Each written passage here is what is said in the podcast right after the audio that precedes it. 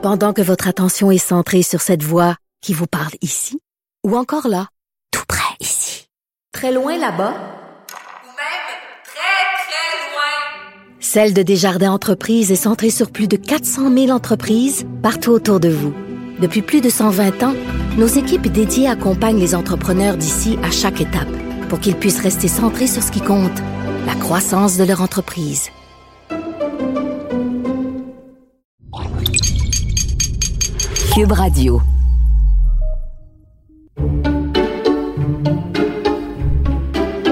Alors, la question à un million de dollars, Richard. Est-ce que ça se fait de boire du vin le midi? Parce que traditionnellement, on a toujours, toujours pris un petit verre de vino, comme dirait Christian Bégin, avec nos devines qui vient souper, devine qui vient... euh, bon, mais là, c'est devine qui vient luncher, c'est le midi, dans le respect des consignes sanitaires du docteur Arruda, dans une salle de réunion de Cube. Est-ce qu'on prend du vin ou pas? Est-ce que moralement, c'est acceptable? C'est ça qui tranche entre euh, si alcoolique ou pas.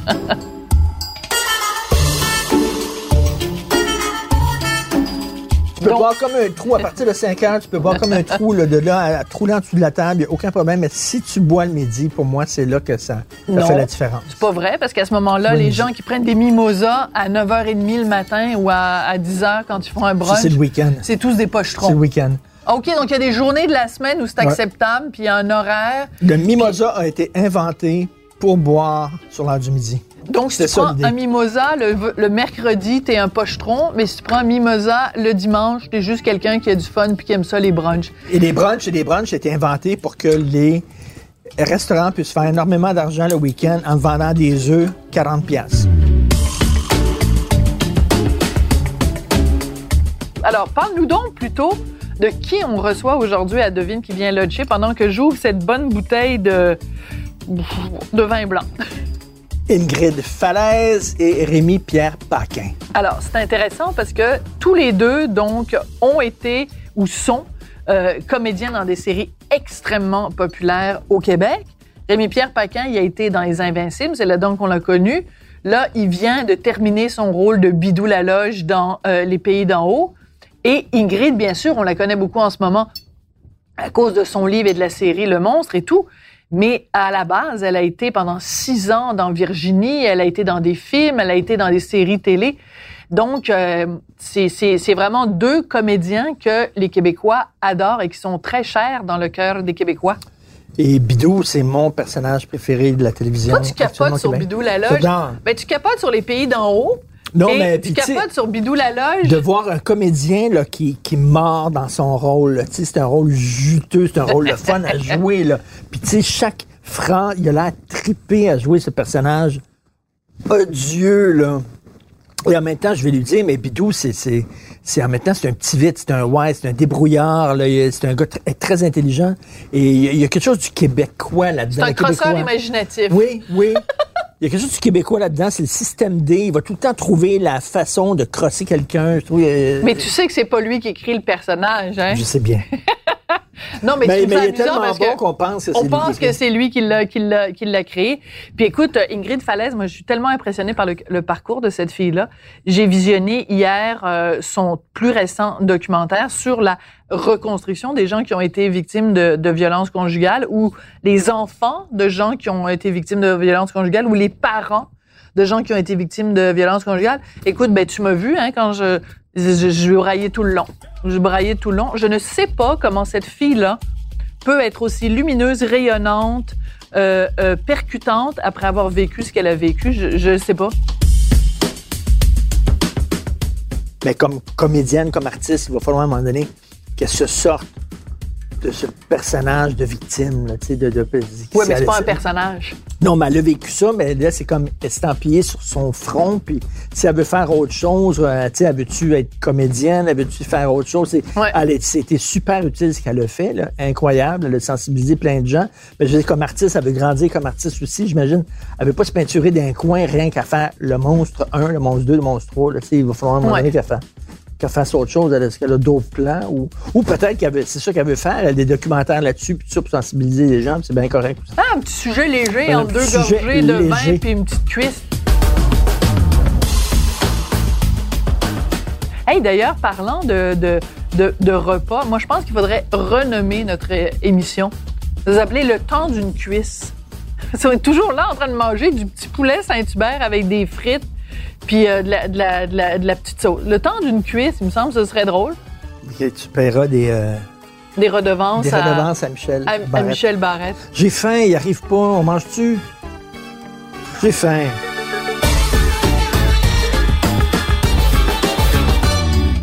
Et Greta mère est suédoise, Oui. qu'elle te faisait des petites boulettes? Oui. Bien bouffe. végétariennes sont bien meilleures que chez Ikea, ces boulettes. Donc, c'est pas un mythe, là, vraiment. Ah, là, en boulettes? Suède, on Ah mange oui! ça. Ah oui, mais mon Avec fils la petite sauce aux les érelles. Oui, tout Je à pensais que c'était comme le pâté chinois en Chine. Non, non, Non, c'est c'est c'est- vraiment c'est pas un mythe, c'est la vérité. Les boulettes suédoises sont délectables. C'est très ça existe drôle. pour vrai. Ah Ouais. ouais. Mais ma mère nous a vraiment élevés à la suédoise. Je veux dire, il y avait des drapeaux suédois dans le sapin de Noël. On Ah. mangeait pas de dinde, c'était du gravlax, euh, Janssons Frestelse, hareng fumé. Euh, On parlait suédois à la maison. Français avec mon père, suédois avec ma mère. Eux parlent anglais ensemble, fait qu'on a les Ah, trois ouais. langues. Le samedi, le, le samedi matin, pour amuser les enfants, mettre un film de Bergman. Mais non, mais à l'école joyeux. suédoise. Ah ouais? Au lieu d'écouter Le, le septième saut, Ouais. c'est ça, pour euh, relever l'atmosphère euh, à la place des comiques. Hey, c'est très drôle. Donc, tu parlais en suédois. En suédois, j'allais à l'école suédoise le samedi matin. Non. Puis euh, je- j'ai tellement détesté ça, c'était l'horreur. Pourquoi t'aimais pas ça? Ben, à l'école le samedi Ah, matin, ouais. qui aime ça dans la vie? C'était où, pas ça, C'est à? Montréal. Ah oui, hein? Ouais, proche- chez Ericsson, qui est... euh, oui, Une vraiment. compagnie suédoise. C'est trop drôle. C'est trop drôle, Mais, euh, euh, est-ce que tu es, allé en Suède, j'imagine? À chaque deux ans depuis que je suis née. Et la première fois, est-ce que tu sentais, ah, c'est chez moi?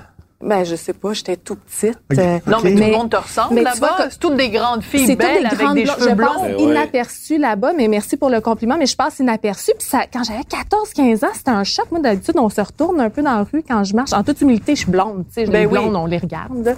Et euh, non, mais c'est vrai, on a ça. Les, les gars se retournent. On a, t'as- non, t'as- t'as-tu déjà été blonde? Oui, oui, j'ai été Oui. longtemps blonde, T'as mais faussement blonde, alors que toi, t'es une vraie blonde. Mais là-bas, inaperçue. C'est- les grandes brunes, euh, ouais, Ah ouais? exotiques. Pourtant, j'ai une amie qui est allée en Suède. C'est une petite brune, yeux bruns. Puis elle dit j'étais comme une petite crotte là-bas. Ah hein? personne me regardait. Oh, C'était comme. euh, pauvre elle. ouais.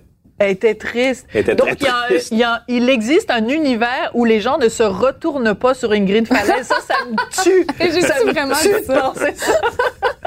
Évidemment, c'est le paradis parce qu'à chaque fois que, tu sais, euh, le système d'éducation, la Suède, Ben le système de santé, la Suède. Ah, mais c'est assez exceptionnel. Tout est parfait là-bas. Tout est parfait. Je suis allée à Stockholm. Ça m'a fait quelque chose. C'est la première fois parce que nous, on, on habitait euh, beaucoup plus au sud. Ouais. Mes vacances d'été, c'était en Suède. J'allais pas à Shawinigan. Moi, j'allais en Suède. Hey, tu vois mal de Shawinigan parce qu'il vient de la Mauricie. c'était un peu équivalent, je trouve. Ouais, pareil, pareil. Ouais. Mais euh, la première fois que j'étais allée à Stockholm, donc c'est à 7 heures de route, Ouais. euh, j'étais enceinte euh, il y a il y a quatre ans euh, et j'ai pogné de quoi là-bas. Là? C'est c'est exceptionnel. Il y a pas un déchet. La L'architecture est majestueuse. Les gens font du sport. À, à- à chaque midi, il faut que tu sortes faire du sport. Pas un déchet, la belle architecture, c'est comme Montréal. C'est pareil, Ah, pareil. pareil. Il n'y a pas de ça. orange en Non, plus. c'est ça. Il y a pas de con Il y a orange. des pistes cyclables partout. Puis oui, bon, ils sont tout le monde parfaits, est les dehors. Ils sont Suédois. parfaits, les Suédois. Ouais, Donc, toi, tu es à moitié parfaite seulement. à moitié.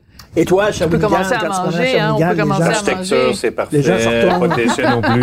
Et toi, tu habites, donc, depuis le début de la pandémie, Ben oui. tu as décidé d'aller là-bas Certain. puis d'en faire ta résidence principale, en Ouais, fait. Exact. Je me suis groundé là-bas. Puis euh, c'est plus facile d'être résilient dans- au chalet qu'à Montréal. D'être de la famille, résilient? Ouais, Ah, ouais. ouais. Ben, avec euh, la pandémie, là, à un moment donné, euh, Tu penses que tu aurais été déprimé si tu étais resté à Montréal? Oui, ah oui, certain. Oui, oui, certain. Je je trouve. Puis tu sais, moi, je suis un. Moi, j'adore le fait d'avoir les deux places. tu sais. Ouais. J'adore la ville, je suis sur le plateau Mont-Royal, puis j'adore mon chalet, mais j'aime voir- j'aime avoir les deux. Mais Montréal, présentement, moi, j'aime Montréal pour ses spectacles, pour sa Ah, bouffe, pour euh, ses, ses bars, là. tu sais, c'est les activités, le théâtre, mais là, il y a Il y rien. a rien. Mais c'est est comme une belle Montréal. fille qui perd, qui, qui- qui enlève son maquillage, qui enlève ouais. ses faux Non, non, c'est seins, qui enlève tout. Puis là, tu te rends compte que C'est finalement, elle est show. pas si jolie C'est que ça. ça. Non, c'est parce que surtout que Montréal, c'est pas une belle ville. Je Ouais. l'ai tant dit, Montréal, c'est très laid. Ce qui, ce qui est le fun à Montréal, c'est l'âme de la ville. c'est Exact. sortir, puis tout ça. Ouais. Mais si t'enlèves ça, tu te retrouves rien qu'avec une ville LED. Ouais, ouais. t'as- Mais moi, je trouve que c'est vraiment l'ambiance qui fait que le monde Ben oui, C'est la fait. bouffe, c'est les restos, c'est le- le- les, les festivals. C'est vraiment ça là, qui fait que le monde Toi, toi, là, T'en t'as as trois, restaurants. trois restaurants, bars. Misère. Toi, c'est de l'argent qui part là, tout le temps. Là. Ah ouais, c'est des milliers de dollars par mois. Là. Que Tu tu perds. Ben oui, qu'on perd. Parce que, tu sais, c'est pas... euh, c'est bien beau avoir des, euh, de l'aide financière, mais ils, payent pas tout. Puis, c'est euh, beaucoup des prêts avec euh, des taux d'intérêt intéressants, mais des prêts, ça reste des prêts. Là. Ben Fait non, que, c'est sûr, faut on que tu creuse un rembourses trou. à un moment Ben ouais, on creuse un gros trou, des, des milliers, des dizaines de milliers par mois. euh, Qu'est-ce As-tu tu pensé à un moment donné Hein? Que tu fermer? ben, une partie des salaires, mais en même temps, quand t'as personne euh, sous le plancher parce que c'est fermé, tu l'as pas tant. Ton loyer. Une partie du loyer. C'est quand même euh, c'est des, des affaires, mais en bout de ligne, il y a un trou de plusieurs milliers. Là, tu sais. Puis tu avais déjà dépensé de l'argent pour rendre ça sécuritaire, avec du plexiglas, on avait- Ben. L'équipement de protection pour les gens. Fait que ça aussi, c'est de l'argent que t'as sorti, là. Ben oui, ben oui, c'était de l'organisation là, qu'on a faite là, tu sais, et on a mis de l'argent. Puis tu sais, c'est parce que aussi c'est euh, on peut pas, tu sais, on peut pas s'en aller non plus puis fermer, tu sais, tu mets 800 000 sur une place puis euh, à Québec on venait juste de l'ouvrir. T'es On avait mis 800 000 sérieux. dollars sur juste parce que c'est pas no- c'est pas notre bâtisse, parce que les, les bons spots souvent 800 000. ouais, tu peux pas les acheter là, tu sais, ils sont loués. Fait, Ouais, que là, ouais. fait que là, tu mets 800 000 là-dessus. Mais en Un quoi? an. De, en rénovation, 800 000? Oui, c'est vraiment En équipement? en Aïe, équipement, la cuisine. Puis nous, ben, nous autres, c'est particulier. Là, on fait, on a des, des, des c'est comme un vieux bar. euh, Ouais, c'est un trademark. Ouais, ouais, Ouais, ouais. Faut que tu ça. refasses la même chose Exact. un fait. Puis on est fou des détails. Fait que, tu sais, c'est la tapisserie, c'est des boiseries, c'est des, des antiquités, des affaires. Fait que c'est beau. Puis quand tu rentres, tu fais, ben voyons donc, c'est que je suis. Mais ça coûte cher, ça. Là, fait, que, euh, fait que c'est ça. Fait que Là, tu on a mis... de l'investir? Québec, ça faisait un an. Il y a quand même des dommages collatéraux. Tu sais, nous autres, on a beaucoup de clients qui viennent euh, seuls, puis ils viennent jaser avec le, le barman, la barmaid, puis tu sais, qui, viennent euh, prendre une bière. euh, Sortir de l'isolement. Ben oui. Ben puis après, oui. ils retournent chez eux, puis ça les...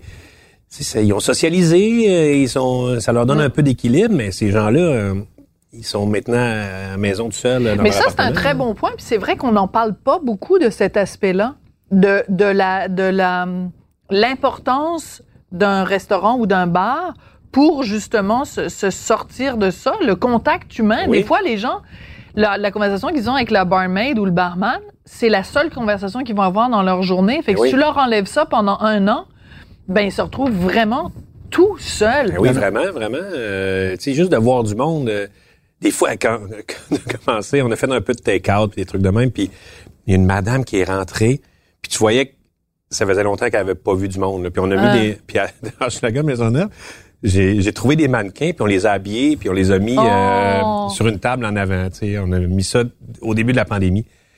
La madame est rentrée, puis elle a vu les mannequins, puis elle- dans sa tête, ça a comme... Puis elle a essayé d'aller vers les mannequins, mais il y avait un plexiglas. Fait Oh. Elle fonçait dans le plexiglas. Elle se penchait, elle faisait « Madame, C'est madame! » drôle, mais c'est pas Puis là, le drôle. plexiglas Non. est tombé, puis elle dit « Oh mon Dieu, elle dit, je suis venue mal, j'ai vu du monde, j'ai voulu aller les voir. » Puis Ah, mais tu sais que je trouve ça crève-cœur. ah, c'est crève-cœur, certain. Il y a, il y a quelque Écoute, chose de ça triste. prendrait un scénario de film, là, mais l'image Ben, de quelqu'un qui se Mais oui, là, ça dans bing, une bing. vitre, Ah oui. Ah dans une plaque de play. Hey, mangez, les Ben amis, oui, on oui, est là, oui, on jase, on est là pour luncher, là.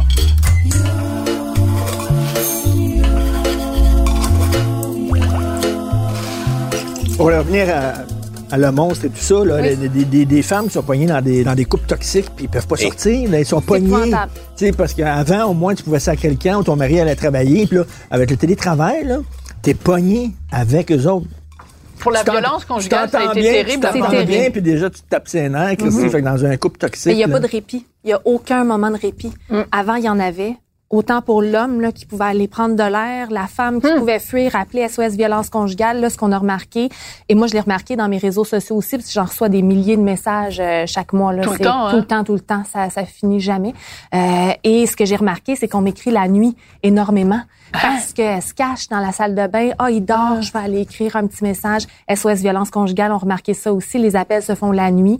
Là, il y a Uniprix euh, Proxime qui a mis en place, euh, il y a une petite pastille mauve à l'entrée de, de la pharmacie. S'il y a une pastille mauve, on peut la repérer. Là. Ça veut dire qu'il y a un endroit sécuritaire où il y a un téléphone et Ah. vous pouvez appeler SOS violence conjugale parce que la pharmacie, c'est pas suspicieux. Donc, Mais euh, oui. c'est un endroit où on peut aller puis que l'homme, là, on parle d'hommes violents, mais il y a des femmes violentes aussi. Là, je tiens C'est à bien de dire. le mentionner, Oui, oui, il ouais. faut absolument le mentionner le à chaque fois. Ouais. Il y a plus de femmes qui sont violentées, alors on parle au nom des femmes, mais il y a des hommes qui sont violentés également.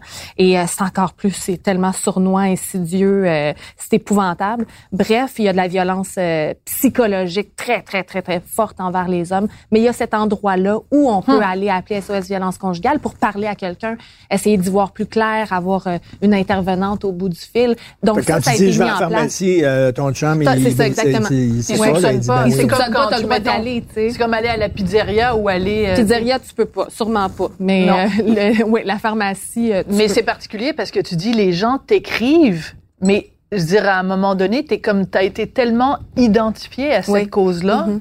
Que ça doit des fois tu dois avoir envie que les gens t'écrivent pour te parler d'autres choses, de la pluie, du beau temps. Ouais. euh, Ouais. Ben, ils le font parce que j'ai constamment- d'autres projets. J'étais à Salut Oui. Bonjour. euh, J'ai fait mon premier flip avec mon chum. Tu sais, on va me voir dans d'autres choses. Euh, donc, j'ai... Elle est bon, belle je- la maison que vous avez flippée Oui, est d'ailleurs. belle. Mon on Dieu, l'a les photos en quatre sont- jours avec euh, 12. sérieuse? Oui, 12 offres, mon Dieu. Le, le marché est complètement fou en ce moment. Mais il y a d'autres choses. Donc, on, on m'aborde avec plus de joie, mais on m'aborde aussi avec énormément de peine puis énormément de désespoir. Parce que comme artiste ou comme communicatrice non plus, tu veux pas rien que faire ça. Tu veux pas te peinturer dans un coin. Là. Non, mais en même tu veux temps, faire c'est ma autre bataille. chose aussi. Là, tu Oui. Ben, on m'a vu avec Guerrière, tu sais, c'est encore Ben oui. la cause des femmes, mais je dénonce Des d'autres gagnants. Ouais. d'autres failles dans le système. Euh, donc, on parle plus de violence conjugale dans Guerrière, aucunement. Mm. On, on a d'autres combats. Mais là, j'ai euh, Face au monstre la reconstruction qui sort le 24 mars, qui parle de violence conjugale encore parce que, ben, c'est mon combat. Puis j'ai Ouais. pas fini. Mais tu sais, je pensais à ça, je me disais, tu sais, quand par exemple euh, Nathalie Simard, quand elle Oui. a fait sa sortie puis Oui. qu'elle a dénoncé euh, Guy Cloutier qui l'avait agressé sexuellement, elle, elle me l'a dit, puis elle l'a dit évidemment à plusieurs reprises. Toutes les personnes au Québec qui avaient été agressées sexuellement ont vu dans Nathalie comme une porte-parole, une ambassadrice. Puis tout le monde venait la voir pour lui confier des horaires, mais à un moment donné, elle, elle peut pas prendre toute la misère du monde sur son on dos. peut pas sauver tout le monde. Ben non. Toi, c'est un peu ça, là. Tu- Tu, peux pas euh, euh, épancher la peine ou consoler toutes les personnes au Québec qui ont été victimes de violences Puis je le conjugales. faisais au début. Ah En ouais. 2015, quand je, je passais à Tout le monde en parle, puis c'était la première fois qu'on entendait cette histoire-là, euh, j'ai, écoute, j'ai eu un, un torrent de messages, puis je, je répondais à tout le monde. J'ai À vraiment mis monde. ma vie de côté, puis je répondais, puis je sentais ce devoir-là, Ouais. puis ça m'a épuisé Ben, complètement. c'est sûr. Ben Maintenant, là, je prends une heure par semaine, puis des fois, ça, je peux même pas le faire parce que j'ai pu, je peux plus. Je suis pas SOS violence Ingrid là. Ben, Jeannette, Ah, bien dit ça. Jeannette Bertrand m'a déjà raconté qu'elle est allée euh, s'acheter des souliers. Puis pendant qu'elle était assise, Oh. puis le gars qui, qui a essayé le soulier, il dit Madame Bertrand, je suis impuissant. Ah non, ben voyons donc. Mon rit, mais c'est pas drôle, là, mais il fallait qu'il en parle de ça- Jeannette Bertrand pendant qu'elle essayait le soulier. Tu sais, elle peut-tu avoir un break aussi? là? C'est comme... Oui, c'est ça. Mais c'est aussi parce que Jeannette, ça a été comme la, la, la du Québec. Ouais. tu sais, C'est comme Ouais. tout le monde venait se confier à elle, mais tu sais, c'est- il peut pas. Ben, pas c'est comme quand toute on, la on porte un rôle. Ben souvent, oui. les gens pensent qu'on est ce personnage-là. Toi, est-ce que tu as eu ça? Est-ce qu'avec Bidou, les gens venaient te voir en disant la Coudonc, bière, t'es donc ben du whisky. non, non, non, euh, non, ça, ça a été comme, c'était plus du monde qui, qui, qui m'approchait comme, genre avec de l'amour reine, là. Ah, Puis, oh, ouais. mon, tu comme, un bec en pincette, je sais pas, tu sais, mais il s'en Ouais. est, oh, toi, Toi, mon mon c'est ça. Moi, je ça, là. suis le président du fan club de Bidou que j'ai créé moi-même, mais je suis président et vice-président. C'est a un monde, personnage qui me fait capoter. Vraiment. Ouais. Parce qu'en même temps, c'est un petit vite, c'est un wise. Ben oui, est Bidou, c'est un gars là. qui est intelligent en tabarnouche. Là. Puis quand il voit là, la craque où il peut fourrer du monde, là, l'esprit qui va rentrer dedans, Ah oui. c'est le système D aussi, là, Ah, Bidou. certain. Il y a pas, tu sais, c'est pas, c'est pas un gars avec l'éducation ou, mais c'est streetwise, tu sais. Oui. Il veut s'en sortir, puis tous les moyens sont bons. là. Mais toi, quand tu recevais les textes de Gilles Desjardins, tu devais capoter à chaque fois parce que c'était tellement une série intelligemment écrite. C'est un personnage en or. Mais tous les personnages sont des Ah oui. personnages en or. Mais, Mais moi, pour un comédien, c'est un cadeau, là. Ben, certain, puis il me faisait faire à chaque fois des, des trucs incroyables. là. Tu sais, il, il je pense qu'il s'amusait beaucoup avec moi, là. Fait que Ouais. euh, je- je- j'en suis très très reconnaissant. Mais j'adorais les, j'adorais faire ça. là. C'est débile. Puis tu sais, c'est ça. il- ce personnage-là, il rentre dans une scène, puis il m'amarde. Ben oui. Tu sais, souvent quand t'es comédien, Oui. tu sais, des fois on est comme des rôles qui sont plus, euh, je sais pas, t'es plus observateur. Tu sais, ça tourne alentour de toi, puis des fois c'est les autres personnages qui viennent brasser les affaires. Mais moi, ce personnage-là, je rentrais dans l'affaire, puis c'est moi qui Non, mais tu brassais. sais, tu sais, puis on, on le voyait, tu, mordais dans ton rôle. Ah. Tu sais, C'était un rôle juteux, là, tu sais. Puis, euh, je, je sais pas, je pense qu'au Québec, là, on a tous un cousin bidou.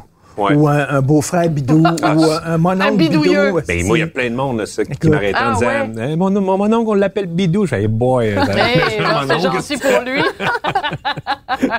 Mais non, ça, puis tu sais, c'est le fun parce que autant des personnes plus âgées que des jeunes regardaient cette, ce- cette Ouais. série-là. Là, tu sais, c'était vraiment... C'était rassembleur. Ah oui, c'est c'est la série que j'ai faite où c'était la palette d'âge était Hmm. euh, la plus vaste. Oui, sûrement plus que les Invincibles, parce que Ben les oui, Invincibles, c'était plus, ouais, c'est ça. Exact. tu sais, Mettons c'était les Ça montrait, ça montrait que les gens étaient intéressés par leur histoire, leur passé. Oui. C'est pas vrai que ça les intéresse pas les jeunes, là. Mais non, pas en tout. Euh, il y avait beaucoup de... Puis tu sais, je me promenais là, avant, avant la pandémie, mais tu sais, je me promenais en région avec des, des tournées de théâtre, là, puis là, les, les jeunes venaient me voir, puis ils tripaient, là, tu sais, euh, ben, Ah. les petits, là, 9 ans, là, hey, bidou, bidou, ils me pointaient du doigt. Ah ouais, c'était drôle, là. T'en es-tu d'être d'être comédienne? Euh, oui, énormément. Oui, ça me manque.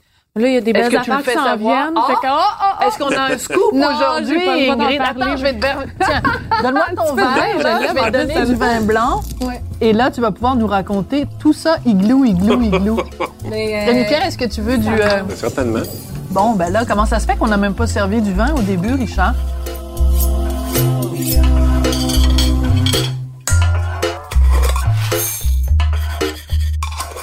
Alors toi, t'aimerais ça vraiment redevenir comédienne, là? Ben oui, redevenir, renouer avec Ben le jeu. renouer, ben oui, c'est ça. C'est drôle. toujours hein. comédienne, c'est juste que... Oui, c'est ça. C'est juste que je suis pas, allée ailleurs. Avoir Ben un ouais. job de comédienne, un Ouais, contrat. Voilà. exactement. Mais une question peut-être un peu euh, biaisée, parce que je pense que je connais la réponse, mais ce que tu as vécu et tout ce que tu as raconté dans Le Montre et dans les documentaires, est-ce que tu penses que ça va faire de toi une comédienne différente quand tu vas avoir certains rôles euh, à jouer? Ben vieillir, ça fait de nous des comédiens Ouais. différents. Euh, avoir un enfant, ça fait des comédiens différents. Euh, on, on change. On... Donc oui, absolument, absolument. Euh, c- tout ça, ça m'a tellement libérée. Avant, j'avais beaucoup, beaucoup besoin de plaire, puis ça apparaissait dans mon jeu, ça Ah, apparaissait. ouais? Hum, Suite à, j'ai laissé vraiment tomber tous les masques que Hum. j'avais. Donc, ça m'a libérée d'une façon. Tu sais, quand tu portes un fardeau, quand tu portes un secret, quand tu portes une histoire euh, qui a Quand tu été fais très semblant que ça va bien alors quand que ça tu va fais bien. semblant, exactement, euh, c'est dur à porter puis ça, ça paraît. Et euh, voilà. Donc euh, oui, ça, ça, ça risque de faire de moi une comédienne différente. Mais c'est drôle que tu que oui. dises euh, euh, de plus porter de masque parce que moi, je te suis sur Instagram et les derniers jours, les dernières semaines, tu as mis des photos de Mhm. toi avec des vêtements très amples Oui. où on voit pas la, sans fille euh, Mhm. sexy, Mhm. plus avec des vêtements moulants, sans maquillage, sans bijoux. Sans rien, comme si tu voulais un peu casser ton image de belle fille Oui. euh, sensuelle et tout. Puis je trouve que c'est très intéressant que tu là. Ben c'est tout mon cheminement. Tu sais, Ouais. Je me rappelle, je suis rentrée en thérapie euh, il y a plusieurs années, puis euh, mon amie me l'a fait remarquer parce qu'elle était en thérapie avec moi, Julie Bélanger, qu'on salue d'ailleurs, euh, puis on en parle ouvertement, donc il n'y a pas de problème. Puis elle me disait, tu sais, t'avais tellement de maquillage, puis j'étais, je me cachais sous le maquillage, je me Hum. cachais sous les vêtements, je me cachais, euh, euh, oui, je me peinturais la face, tu sais, euh, littéralement là. Euh, donc Tu te grimais comme un clown pour masquer le fait qu'en fait, t'étais triste. plein d'affaires. J'avais Ouais. tellement, tellement de fuites. Je voulais pas me ressembler, peut-être, finalement, Hum. ou toucher à mon essence. Là, je vais avoir 40 ans, moi, cette année. J'ai eu un enfant. Donc, il y a Ouais. tellement de choses qui ont changé. Puis à 40 ans, j'ai envie d'être Aziz telle qu'elle. Hum. Voici qui je suis. Puis j'ai plus peur. Tu sais, euh, il y, a, il y a 10 ans, là, j'aurais eu peur d'être ici avec toi, avec Ah, vous. ouais. avec- Mais oui, toujours une petite anxiété. une, euh, Est-ce qu'ils vont m'aimer? Mais Une là, je anxiété de me pose plus cette question-là. Ouais. Oui, anxiété de performance. Là, ben, tu m'aimes, tu m'aimes pas. Moi, je m'aime. Puis moi, je suis contente. Puis moi, je suis heureuse où Wow. je suis dans la vie. Puis c'est un, c'est un énorme cheminement. Ça prend des années à arriver là. Fait que je pense que c'est mon 40e aussi. Euh, j'ai hâte. J'ai vraiment hâte. Puis ça, ça me donne envie de, de me montrer Hmm. comme je suis. Bon, en tout cas, t'es belle, pas maquillée. Merci. Mais sais t'es belle, pas de maquillée? dire qu'elle ressemblait à un clown.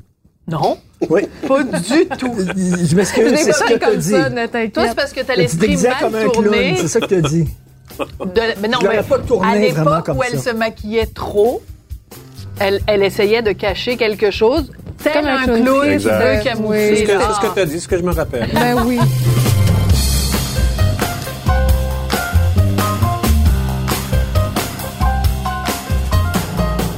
On peut pas faire d'humour avec ces sujets-là, mais, mais ben, je, je vais, je, vais, je vais rien qu'essayer. Mais euh, t'as fait, le, le monstre, le livre. J'ai peur. Il y, a eu- il y a eu un documentaire. Oui. Euh, après ça, Un il y a autre eu documentaire. Une série. Oui. Une série, il y a eu la, la suite du monstre. La comédie musicale. qui- Mais c'est une bonne blague. Ça se pourrait faire une. euh, Il y a eu l'opéra, hein, l'opéra sur euh, Written on Skin que j'ai. Bon, j'ai pas chanté, mais je, je l'ai. Ouais. J'ai fait la promotion de cet opéra-là. Donc, euh, Mais pour ceux qui savent pas, pour ceux qui savent pas, c'est un opéra qui parlait de ça. De violence, oui, de vrai? violence conjugale, oui. Ben, écoute, Ah, je oui. Ah, ouais. proche, là, avec la Oh, comédie musicale. Mais donc, ça se peut de, de regarder ça d'un point de vue Mais il comme faut. euh, artistique ou Mais de... il faut l'aborder de plein de façons différentes. Il faut en parler, puis il faut pas avoir honte d'en parler, il faut pas avoir peur d'en parler parce que la violence conjugale, on nomme les choses, là, c'est un problème sociétal, c'est un problème de société.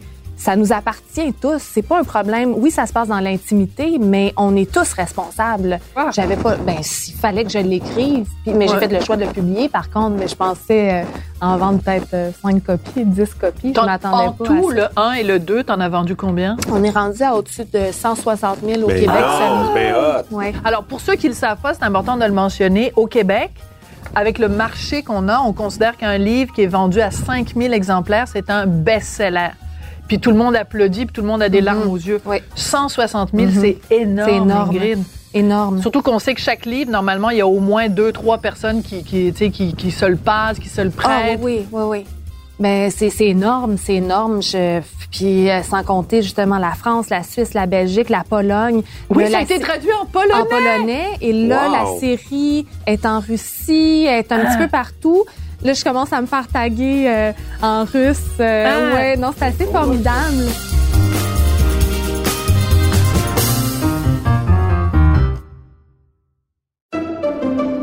Pendant que votre attention est centrée sur vos urgences du matin, vos réunions d'affaires du midi, votre retour à la maison ou votre emploi du soir, celle de Desjardins Entreprises est centrée sur plus de 400 000 entreprises à toute heure du jour.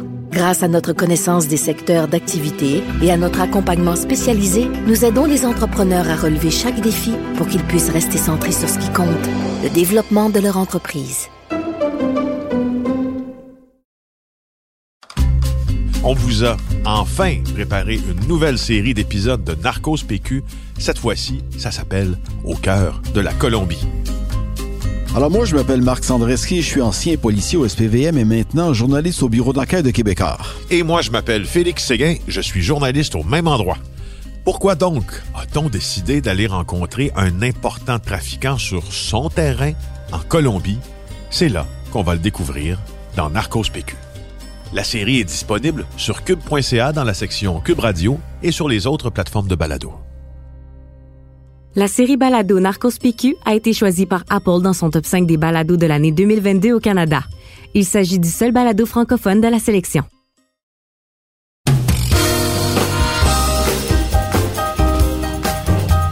justement, quand le, monstre est sorti, peut-être qu'il y a des gens qui ont dit, ben là, que- qui ont qui, qui t'ont jugé, qui ont dit, mais pourquoi t'es revenu avec ce gars-là? Pourquoi tu t'es pas, t'as pas réussi Ah à te oui, sortir? tout à fait. Tu Ben comprends, oui. des gens étaient ça, dans le oui, jugement absolument. beaucoup. Mais ça, c'est une mauvaise compréhension de la violence conjugale. Ouais. Au, au Québec, en moyenne, ça prend 6 à 8 fois.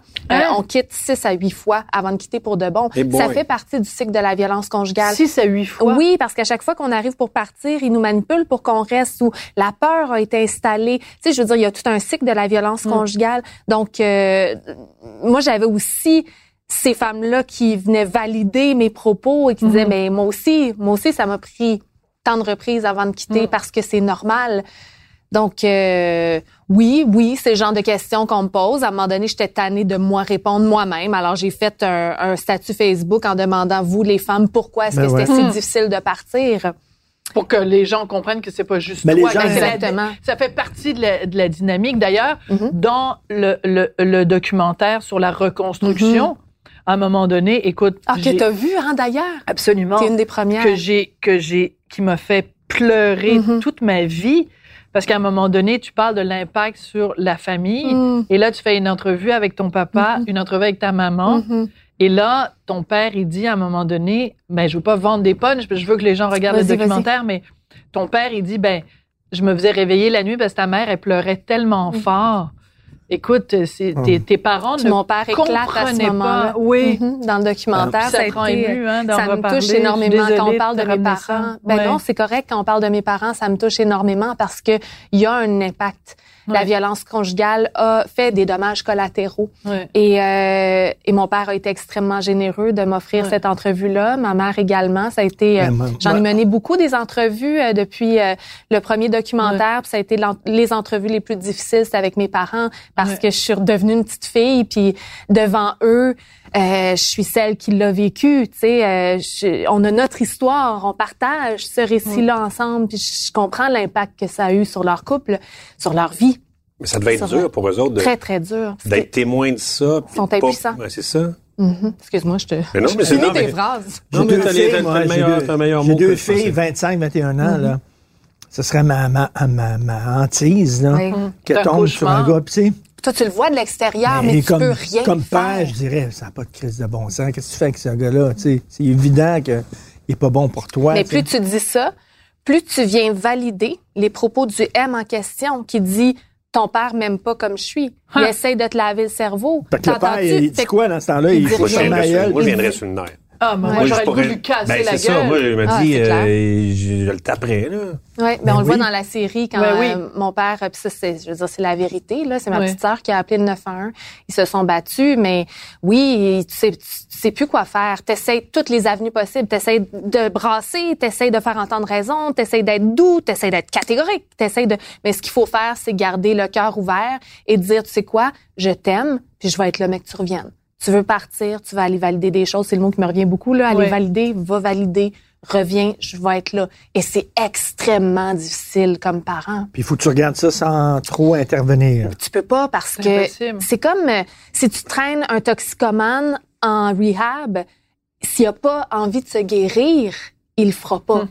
Une victime de violence conjugale, si elle n'a pas atteint son fond, si elle ne choisit pas elle-même de partir parce que euh, il y a un mécanisme de survie là qui euh, qui rentre en ligne de compte, puis elle décide cette journée-là de se choisir, puis que c'est terminé, puis elle se bat assez fort pour partir, c'est il faut que la décision vienne d'elle parce que tu peux pas la traîner de force.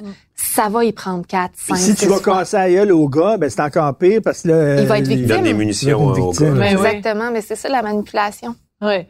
Mais ce qui est très touchant aussi, c'est quand ton père te dit, euh, ben c'est ça que ça fait un parent, Mhm. ça abandonne jamais son enfant. Oh, Moi là, ça m'a complètement mise à Oui, l'envers.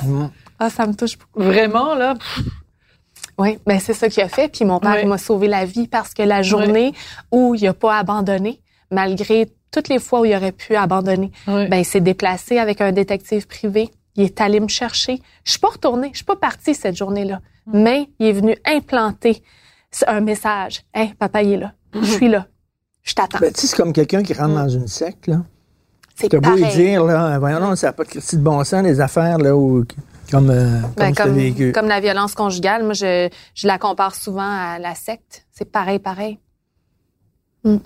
Donc, euh, Avant, avant que vous arriviez, je parlais, parce qu'avec Richard, on se parle tout le temps avant que les invités arrivent, puis je disais, je ne sais pas comment Ingrid fait pour être quelqu'un d'aussi lumineux alors qu'elle a vu un côté aussi sombre de l'être humain. Je ne sais pas, c'est quoi ton secret?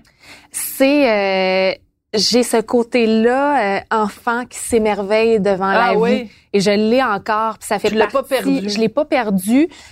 Même si j'ai souvent dit, j'ai 4 ans puis j'ai 100 ans en même temps. Fait que j'ai les deux. Ouais. J'ai comme les deux polarités. J'ai, j'ai ça. Euh, je m'émerveille devant la beauté du monde, puis c'est resté ça. Ça, il a pas réussi à m'enlever ça. Mais il m'a injecté énormément de maturité, énormément, tu sais, j'ai des, j'ai des, euh, un syndrome de choc post-traumatique qui est encore As-tu là. des flashbacks, des fois, des rêves? Oui, mais beaucoup encore? moins, beaucoup Ouais. moins parce que j'ai parce que j'ai vécu toute la reconstruction qui est allée très très loin en brisant le silence publiquement. Ouais. Briser le silence sur la place publique, ça fait en sorte que je me sens plus toute seule au monde, puis ça a enlevé la honte. Souvent on est très honteux, ben je me suis rendu compte que j'avais pas à avoir honte d'avoir vécu ça parce que c'est pas de ma faute, c'est de sa faute à lui. Fait que moi je remets la responsabilité sur lui, puis ça m'a amené ça euh, briser le silence publiquement. Ça, ça a accéléré ma reconstruction, puis j'ai tellement donné de conférences, j'en ai tellement parlé.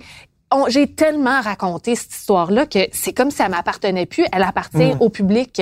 Et ça, ça aide à guérir mieux, puis je trouve ça extraordinaire. Donc là, je me concentre, j'ai pu aimer à nouveau, j'ai pu être enceinte, je pensais jamais être capable de porter un enfant parce que je me sentais prisonnière, j'avais peur de me sentir prisonnière, de, mais on peut pas m'enfermer nulle part. Là. La- je veux dire, il faut tout le temps que, pour moi, c'est Ah difficile oui? en ce moment que la porte soit derrière moi. Il faut tout le temps que que je vois les possibilités de. C'est de Ah. Donc, on Ouais. aurait été mieux de t'installer de ce côté-ci. Oui, mais j'arrive que à tu le vois faire la porte. maintenant. Sinon, avant, je vous aurais demandé de changer parce que j'aurais pas été capable. Là, je Depuis combien de temps tu es capable de le faire? Depuis la sortie de mes livres. Hum. Parce que cette histoire-là, c'est, je l'ai extirpée, puis je l'ai offert aux autres. Puis Mais- ça, c'est, c'est, c'est, c'est Je extraordinaire. capote. Mais Il faut que tu sois tout le temps que tu es dans ton champ de Ouais, vision au restaurant. une porte. euh, oui. de sortie, Oui, comme le de symbole de, sortie. la porte de Oui, Comme sortie. les chefs de groupe criminel, un petit peu. Ben oui, tout Ben à oui. fait. Ben oui. On a tous vu Les Sopranos. Ben on oui, sait ça. Tony Tony s'installait regarde tout le temps dans le coin. Tony, c'est moi.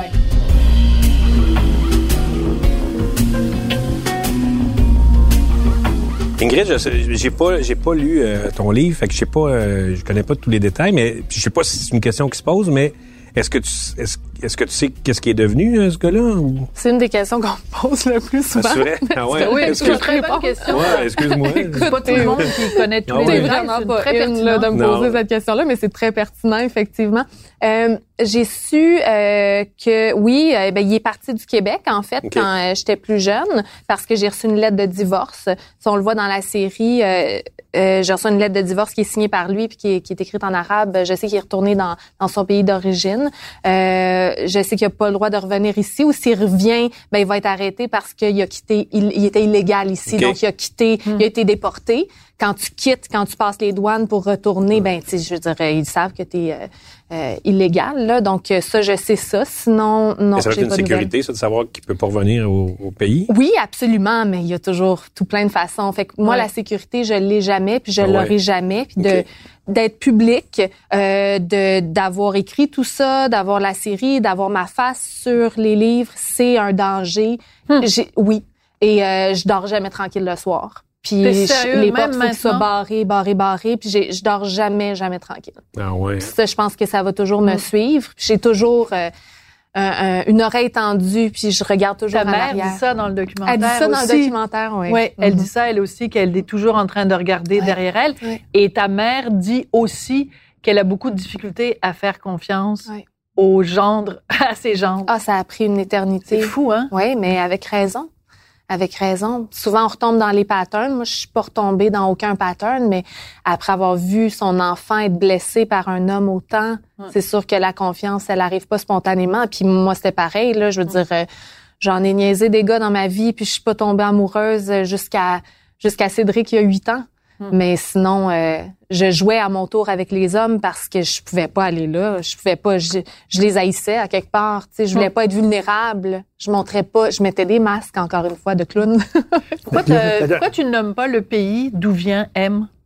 parce que j'avais pas envie qu'on dise justement ah il vient de ce pays-là alors c'est pour ça. J'avais pas envie de mettre un visage. J'avais pas envie de mettre un nom. J'avais pas envie de mettre un pays. Un, un Mais tu sais, mettons qu'il s'il était venu de, de Allemand ouais. ou de Je Rouen-Noranda. l'aurais pas fait non plus. C'était un choix très éclairé. C'était difficile dans l'écriture d'ailleurs, mais c'était un choix éclairé euh, parce que la violence conjugale, c'est ce que je dis souvent, là, a pas qu'un seul visage, a pas de pays, a pas de continent, a pas de religion. Et euh, on peut en vivre euh, à 14 ans, à 60 ans, qu'on s'appelle euh, Jean-Claude ou qu'on s'appelle Mohamed. Tu sais, ça change rien. Ils ont tous la même façon de fonctionner. Ils ont tous les mêmes stratégies. Tous. C'est assez fascinant. Merci d'ailleurs. Parce que, et ça, c'est- je m'embarque sur un terrain très glissant, vraiment, et délicat. Mhm. Mais je pense que tu vas me comprendre. Mhm. Tu as vécu, c'est épouvantable, ben, c'est toi la victime, c'est lui. Mais est-ce que est-ce qu'on peut aborder ça, ce problème-là, sous l'angle de la santé mentale? C'est-tu des gens, ces hommes-là, sans dire les pauvres victimes, bouh, je vais pleurer sur leur sort, Je c'est pas ça.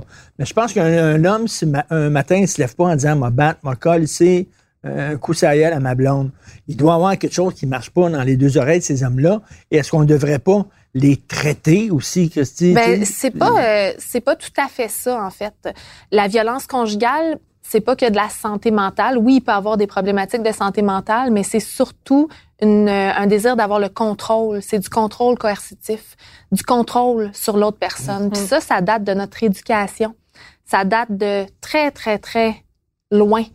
Donc, ils, ils dominent, ils veulent avoir le contrôle. Eux, euh, en fait, les M de ce monde-là, ils, ils se servent de l'amour de leurs victimes pour assouvir leurs besoins, leurs besoins de contrôle, de domination, d'avoir raison. Puis, donc, ils vont tout faire, toutes les stratégies possibles pour contrôler. Ils carburent à ça. Puis, on connaît tous quelqu'un qui est bien contrôlant. tu sais. Un manque euh, de confiance. Les aussi, germaines, là-dessus, Oui. euh, Ah oui, manque de confiance. Ouais. C'est des manques, oui, Ouais. là, mais moi, je suis pas psychiatre. Là. Oh, mais oui. je trouve ça super intéressant parce que j'aimerais ça comprendre. J'aimerais ça comprendre qui ils sont. Il y a un gars euh, qui a fait son coming out à un moment donné. Là, Éric qui, euh, Rémy? Éric Rémy. Lui, qui il en était a euh, vécu. chroniqueur culturel. Ah oui, Oui, ben oui, oui. euh, qui a travaillé longtemps. Lui, il se faisait, il se faisait battre au bout, lui, par sa, sa, sa femme. Ah, mais moi, je connais plein d'hommes. Dans le milieu gay aussi, énormément.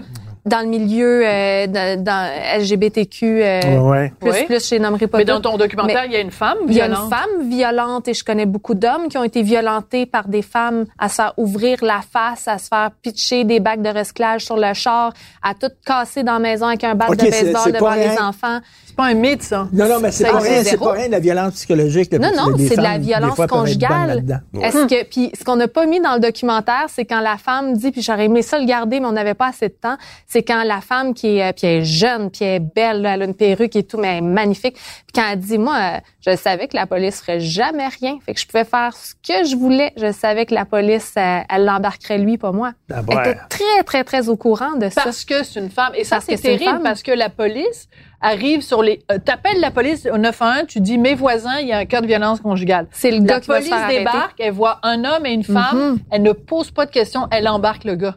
Non, non, avec des Ouais. menottes Ça, devant, ses voisins, ses enfants. Non, mais c'est que tu, elle pose pas de questions, savoir qui a frappé qui. Mhm. Ils prennent Ouais. pour acquis à la base que c'est le gars qui a agressé la fille. Moi, je connais un gars qui a fait un, arrêt d'agir sur sa femme violente. Puis, en faisant un arrêt d'agir devant les deux enfants, il a fait des bleus sur les bras. Toute la semaine d'après, elle marchait là, avec une camisole pour montrer les bleus, ses bras qu'il avait fait. Tu sais. C'est quoi un arrêt d'agir? C'est euh, euh, parce qu'elle est en train de déchiqueter le visage puis de l'ouvrir Donc, de partout. était en autodéfense. Oui, oui, La- en autodéfense, un arrêt d'agir. Tu Ah. arrêtes les enfants, vous êtes en sécurité, arrête ça tout de suite. Puis ça a laissé des marques, fait que c'était, elle a montré à tout le monde qu'elle était victime, tu sais. Oui, mais t'es arrivé quelque chose de. Vas-y. Avec. euh, moi, j'ai eu une relation toxique, là, tu sais. Puis euh, j'avais jamais eu ça avant. Là, puis tu sais, c'est. Ah ouais? Ouais. Puis à- Maintenant, je regarde ça puis je fais, j'étais cave. Puis avant ça, je pensais pas que ça existait. tu sais. T'étais pas cave, t'étais manipulé. Ouais, ouais. Puis là, euh, à un moment donné, je me rappelle un moment où, tu sais, je, je travaillais le lendemain matin de bonne heure, ben de bonne heure. Puis là, tu sais, quand tu, tu tournes, il fallait que je sois dans mes affaires. Puis, euh, puis là, tu sais, quand elle savait où, où picosser, tu sais, puis elle revient un peu euh, chaud d'ail. C'est tout le temps quand le était temps, chaud ça. d'ail que ça Mhm. arrivait. Puis là, ping, ping, elle pointe, elle pointe, elle picosse, elle picosse. À un moment donné, je fais comme, c'est comme une mouche qui, te, qui te tourne dans l'oreille? Puis j'ai senti monter un, tu sais, juste être sur le nerf, là, tu sais, mettons, devenir... Là, j'ai fait, regarde, j'ai dit, là, je l'ai, je l'ai prise, mais vraiment pas violemment. Ah. J'ai juste prise, puis je l'ai, parce qu'elle avait aussi son appartement, j'ai juste mis à l'autre bord À de la porte. porte, tu sais. J'ai dit, s'il te plaît, reviens demain, là. J'ai dit, il faut que je dorme, là. Je- ça, ça marche pas, là. T'es pas correct, tu sais. C'est souvent dans des moments comme ça pour te saboter, pour saboter Ben- ton succès le lendemain. Ben, c'est ça. Puis là, ah, mais, ah ben, tu vois, j'avais pas vu ça de même. Mais, euh, puis elle a, Elle savait sur quel bouton appuyer. ah oui, puis là, dans le corridor, elle a appelé la police. C'est pas sérieux. Et là, elle a, elle a- après, elle a rappelé la police, puis elle a dit non, non, excusez-moi. Puis là, la cogne, elle dit, je pense que j'ai fait une gaffe, là, j'ai appelé la police, je l'ai rappelé, mais là, je fais non, non, non. Et là, les polices sont arrivés quand Ben il y a une affaire de même. Ben oui. Et là, moi, je me voyais des histoires, tu sais, Ben de oui. Faire la que une du des Journal gars. de ben Montréal. oui, là, j'ai Ben dit, oui. j'ai fait, oh mon Dieu, mon Dieu, ça n'a pas de bon sens. Qu'est-ce qui va se passer? Puis finalement, euh, ça, ça, ça, les, les policiers, là, j'ai expliqué, puis elle, elle a dit, excusez-moi, là, c'est, c'est moi, puis tout ça. Puis là, j'ai dit, là, j'ai dit, je l'ai juste mis à l'extérieur pour qu'elle s'en retourne chez eux, là. J'ai dit, Ouais. euh, hey, tu sais, t'as quatre polices qui rentrent, là, dans ton appartement, là, je là. Ah. Puis là, j'ai dit, vont-tu me croire, tu sais, qu'est-ce que... Là, tu vois ta carrière down the drain. Hey, je capotais. Finalement, euh, ils, ils m'ont ils m'ont cru puis ils sont allés la reconduire chez eux. Il y a une des polices qui a demandé son numéro de téléphone. Ben, je- T'es pas non, sérieux. Et ils sont heureux, Oui. ils ont eu trois enfants. Et, Non, non, c'est lui qui est pogné avec. Ouais, ça, c'est ça. c'est C'est ça. lui Il m'a appelé pour que je l'aide.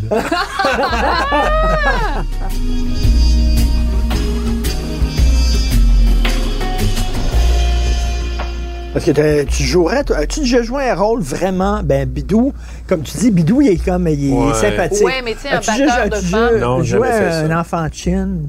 Non. Non, jamais j'aimerais ça, par exemple. Ben ouais? Oui, Ben oui, c'est le fun, ça. Oui, moi j'aimerais ça, mais non. Ouais. mais quand même, quand tu quand es marqué comme toi, par exemple, que- par Bidou, est-ce que c'est vrai ou c'est juste un mythe puis c'est juste des affaires de comédiens que vous dites, oh mon Dieu, je suis en deuil de mon personnage? C'est vraiment, là, quand tu, la dernière scène que tu tournes avec un personnage, c'est vraiment un deuil ou c'est juste du blabla de comédien? Ben, c'est pas tant avec.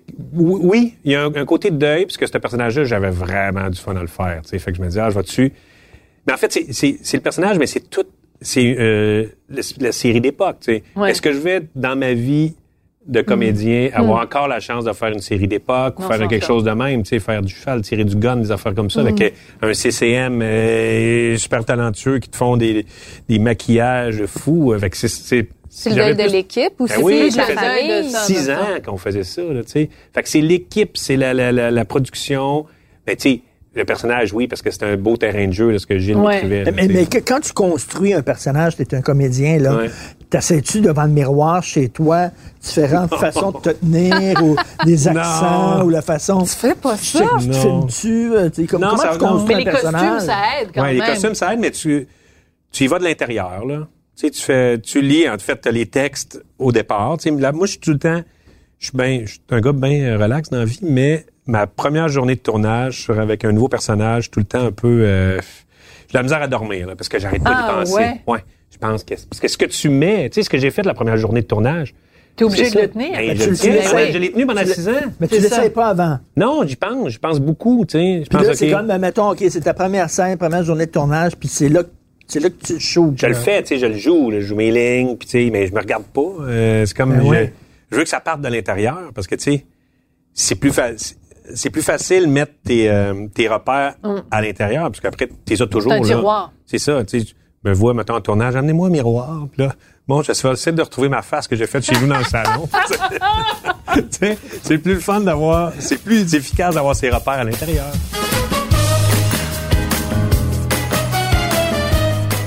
Je, je- je suis en train de lire euh, la, la biographie d'un, d'un, d'un grand metteur en scène de cinéma et de théâtre qui s'appelle Mike Mike, Lee. Mike Nichols. Ah, Mike Nichols, ouais. Mike Nichols qui a fait The? Graduate, qui a fait... euh, Ah oui, ben The oui, ben oui, ben oui. Et euh, lui, c'était un grand metteur en scène de théâtre avant de faire du cinéma. Complètement brillant. Et lui, il, jouait, il travaillait avec les comédiens, puis dès qu'il sentait que le comédien avait une béquille, là, qu'il sait, on en a tous, là, moi j'ai des Ben béquilles oui. d'écriture, là, tu sais, c'est Ouais. comme des- lui, il cassait. En disant, non, on va recommencer, on va recommencer le rôle, puis tout ça, puis là, je veux que tu fasses quelque chose que tu n'as jamais fait, puis que tu pas de béquille, puis que, tu sais, tu sais, vous Ben en avez tous, Mais- j'imagine. là, mais sur sais. les pays d'en haut, on- plusieurs personnes avaient la béquille de dire OK, OK, OK. Puis même si c'est pas écrit, mais À cette il y a, époque-là, il y on a ne de pas OK les à l'époque. Fait que, sais, Ah. ça été bon, t'as dit OK. Ah, qu'est-ce que j'ai dit OK, Ah, ben on reprend, on reprend la scène. On Il n'y avait pas de OK, on à l'époque. Non, il n'y avait pas de Ouais. à l'époque, puis tu sais, Ah, c'était c'est très strict. On ne pouvait pas dire OK. Fait que là, tu là, tu es en train de faire une scène, ça va bien. Là, tu fais Ouf, qu'est-ce que ça va bien, on est dedans. Puis là, moment donné, OK. Ah! Tu viens de dire OK, maléfique, obligé de recommencer la scène. Fait que t'avais comme un conseiller his- historique? Euh, ben, c'est la scripteur euh, qui était là, puis qui, elle... euh, les textes sont vraiment euh, sont repassés au, au, au, euh, au couteau, fin, là, au ouais. fin. C'est le mot que je cherchais par tellement de personnes jusqu'aux diffuseurs qui approuvent chaque mot. Puis après ça, quand le comédien arrive, puis change tes phrases, puis change tes mots en tant que scénariste, tu fais comme, mais non, c'est parce que ça a été choisi, parce qu'il y a peut-être une répétition dans une autre scène de cette phrase-là, mais différemment écrite pour un autre personnage, où il y a peut-être des raisons derrière chaque mot. Puis ça a tellement pris de temps les écrire, ces dialogues-là. Donc c'est la moindre des choses d'avoir un respect pour pour jouer exactement ce qui est écrit. Mais tu ça arrive des productions qu'il faut que tu réécrives parce que Ouais, C'est moins il n'y bien a pas tant de personnes qui sont repassées On nommera pas personne. Mais ça aussi, ça doit arriver. Ah, ça, ben, Ouais. pense à un deuxième verre de vin pour Rémi Pierre Paquin. On veut Des noms, on on c'est qui? Quand t'es comédien, c'est comme n'importe quel autre job. Des fois, euh, des fois, tu fais la job pour, pour gagner ta vie. là, Ben oui. mais tu Mais, fait que tu les vois, là, toi, tu sais. Oui. Tu as travaillé des fois dans, bon, quand, quand tu as travaillé, mettons, dans, dans- dans les, les pays d'en haut, des Christy de textes, là, puis après ça, tu t'en vas dans d'autres productions, puis tu dis, Mais non, c'est clair. Puis des fois, il y en a qui ont une certaine poésie, tu sais, puis une certaine façon, puis, comme Ouais. euh, Isabelle Langlois avec euh, j'ai fait rumeur mais avec Armand Ben avec elle. Puis elle, elle, elle écrit vraiment d'une façon particulière, tu sais, puis c'est vraiment euh, le rythme, tu sais, la partition Hmm. est super précise. Fait que tu changes rien, tu changes pas un mot là, parce que c'est, tu sais, tout, tout se parle, puis le- Ouais. le, le rythme est super Ah ouais. euh, étudié. là. Fait que, fait- de remonter sur scène? ben oui, puis cet été, j'étais censé jouer euh, une pièce euh, sur David Saint-Jacques, euh, l'astronaute. Parce que moi, Ah. j'ai fait euh, une pièce, une pièce solo, Antarctique solo, sur euh, Frédéric Dion, qui est allé en Antarctique. Ah, J'ai fait ça euh, je me rappelais pas sans de ça. quelque chose. Tu vas faire du théâtre? Ouais, j'aime ça. J'aime ça. Ben, c'est- comme ça, le show solo que j'avais fait, c'était un, c'était un solide défi. Là, Ça Comment tu fais? Tu devais capoter des fois d'oublier ton texte? Ouais, ah oui, oui, certain. Puis tu sais, tout, tout des, j'avais des changements seul, de non? costumes, des affaires, de, de, de manipulation. J'étais comme, quand, pour être sincère, la première fois, puis c'est Pierre-François Legendre, mon ami. euh, Ton mon twin. Que les mon- gens mon pensent twin. que t'es C'est lui. ça, exact. c'est lui qui faisait la mise en scène. Puis là, la- à la première, on avait, on a eu des problèmes techniques avec le décor, les costumes. Fait que j'avais pas eu le temps. Je l'avais pas fait une fois correctement avec toute la technique. Ah, Puis, sais, il y avait beaucoup de cues, là, puis tout. Puis j'ai fait, oh mon Dieu. Et 15 minutes avant de monter sur scène, déjà que je suis comme... Euh, Pierre-François me dit, je voulais pas te le dire, mais là, je suis allé voir en haut, puis tu vas les spotter, c'est sûr. Les médias sont là à soir. Oh non! Euh, TVA, Radio-Canada, puis il y a des journalistes de Montréal qui sont descendus. Je fais, hein? J'ai fait, ah, je- c'est inhumain. Je comprends. Je décolle, je m'en vais. Mais Euh, j'ai mais- vraiment- mais- C'est Ben, un niveau de oui, j'ai eu du fun parce que ça a été magique, puis euh, tout, Heureusement. tout s'est placé, puis là, je suis sorti de là, puis c'était euphorisant, mais j'ai vraiment failli Mais t'a- mon T'avais pas dormi la veille, Ben, j'imagine. mais non. là. Ben non, parce que Ah, il y la avait fille chauda, il était allé la voir en, train de La toxique puis la était là. police est arrivée. Ah oui. Là, la police est partie avec son ex. Tout ça, c'est la même jour. Tout ce que j'ai raconté aujourd'hui, ça- c'est le même deux jours. L'horreur. Mais, Ouais. mais moi, je, je, je ne sais pas comment vous faites, les comédiens, parce que ce trac-là, Hmm. en direct de te plan. Ouais. Mais quand tu dois dire un texte, tu te trompes dans ta ligne, tu es tout seul sur scène, là. Ah, non, non, qu'est-ce que c'est fou. Ça t'est euh. déjà arrivé?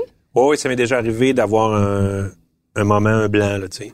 De plus savoir où est-ce que je suis, puis euh, Tu t'en dis blanc, ta mère un blanc, blanc, blanc, là, tu sais. euh, Puis comment t'as vraiment. t'as repogné à patente? Puis, euh, en fait, c'est arrivé un drôle de moment parce que c'est sûrement pour ça que c'est arrivé mon blanc. Mes frères ont décidé que c'était une bonne idée de me faire une surprise puis d'inviter toutes mes amis, mes oncles, mes tantes dans la même soirée. Encore une fois, des gens qui t'ont prévenu qu'il y avait des gens Ben que tu connaissais dans la salle. Il me dit là, je vais te le dire. Ah, ben voyons donc. Tu sais, déjà, c'est stressant quand tu connais là. un peu de monde.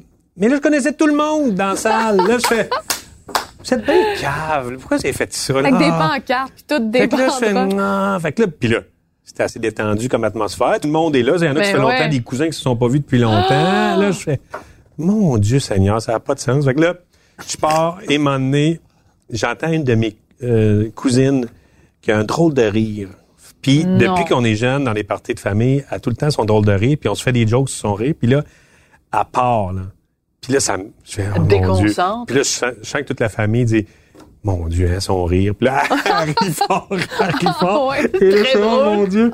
Et là, blanc. Et je sais plus où est-ce que je suis pantoute.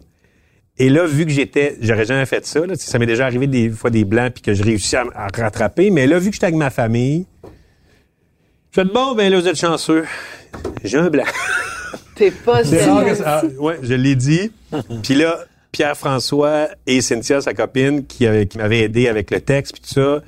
J'ai dit, Cynthia, t'es-tu au courant où est-ce que je suis rendu? Non. Cynthia qui répond, je suis un peu chaud d'air, là, je le sais pas trop. c'est un sketch. C'est un et là- cauchemar, on Ah. rêve à ça, hein, la veille. Et là. Pierre-François, qui était lui en bas, il apparaît en arrière, puis il Non, fait, non. puis rendu là, et là, tout le monde rit parce que sa face est apparue dans le décor. Ah, quelle horreur! Puis là, je reprends, et c'était pas une scène comique, là, c'était une scène Non. dramatique. Là, je fais, mais... Mais heureusement, c'est devant des gens que Ben tu oui, connaissais. Étaient- T'imagines? C'est déjà arrivé, nous, au euh, Rideau Vert. Tu te souviens pas? Oui, oui, Il y a le un comédien, comédien. c'était au tout début de la pièce, le comédien rentre sur scène et là, il se trompe dans son texte et là, il a dit « Excusez-moi ». Je dois Il est sorti de scène. scène. Ah oui, il, hein, est il a re- il y a eu comme une petite pause. Il est revenu sur scène. Écoute, un ma- c'était un soir de première. Oui. Écoute le malaise dans la, dans la salle. Moi, je pourrais et pas faire après, tout le monde l'a applaudi parce que Ben, parce que c'est ça la magie du Ouais, théâtre aussi. Ouais. Là. Je- Justement, au rideau vert, je faisais euh, le Spoon, ça- puis j'étais avec Raymond Bouchard, puis c'est un bout où c'est vraiment un bloc à lui. Là, Tu sais, c'est lui, c'est un monologue. Puis, euh, fait que là, puis moi, c'est mon break parce que j'étais là tout le long. C'était des lignes, je dansais, je faisais des affaires. Là, enfin, là, j'étais avec Raymond. Puis là, ah ouais, Raymond, vas-y. Puis, il y a un blanc. Ça a duré là, un bon euh, 50 secondes. Là. Et- Et là, tu sais, tu, entends, tu commences à entendre, oh mon Dieu, on dirait que c'est pendant des, des affaires. Non. Et là, Raymond, il repart ça, puis qui qui clique, il repart, puis ça, ça va bien. Puis là, après, c'était un, pro- un programme double, en fait, on le faisait deux fois dans la journée. Fait que là, après, je fais, hey Raymond, on peut se refaire ça, là, tu sais. euh, Ouais, pas de problème. Moi, tout le monde a aimé ça, là. Ils ont vu ça. Puis, vraiment, j'ai vu un pro, il fait, ça fait partie du théâtre, là. Ben ouais, Ah. c'est ça. il a Ben jamais relax. fait de blanc, mais moi, j'ai fait, hey, moi, j'aurais été sur le nerf. Ah Mais ouais. tu sais, je voyais l'espèce de sage qui fait, ah non, regarde. Puis, je l'ai vu, il a tout rechecké ses affaires, puis il a travaillé entre les deux shows, puis il est ressorti. Incroyable. Ben écoutez, merci les amis. plaisir, hein. c'est le fun. Ça a Merci, été euh, ça a passé une belle, vite. euh, une Ben belle oui. rencontre. Fait que Ingrid, euh, est-ce qu'on te verse un deuxième verre de vin? Pour que tu nous dises euh, c'est quoi ta... Ça va être au cinéma, à la télé À la ou au télé. théâtre? À la télé. À la télé. C'est, c'est- ouais. Pour Et je joue avec un accent. OK, je dis plus rien. Tu joues avec un accent Ouais, c'est un- suédois? C'est un beau défi. J'ai pas dit lequel, mais Ah. euh, non, c'est bien, bien le fun. Puis on a Mais fait tout, la, je peux pas rien dire. non. la comédie musicale Le Monstre. La comédie musicale de monstre. Moi, théâtre scène de claquette. Ah oui, la claquette. Il y a l'opéra qui s'en vient également, Richard. La scène de claquette dans Le Monstre, euh, Oui. dans Le Monstre 3. Merci. Hey, merci.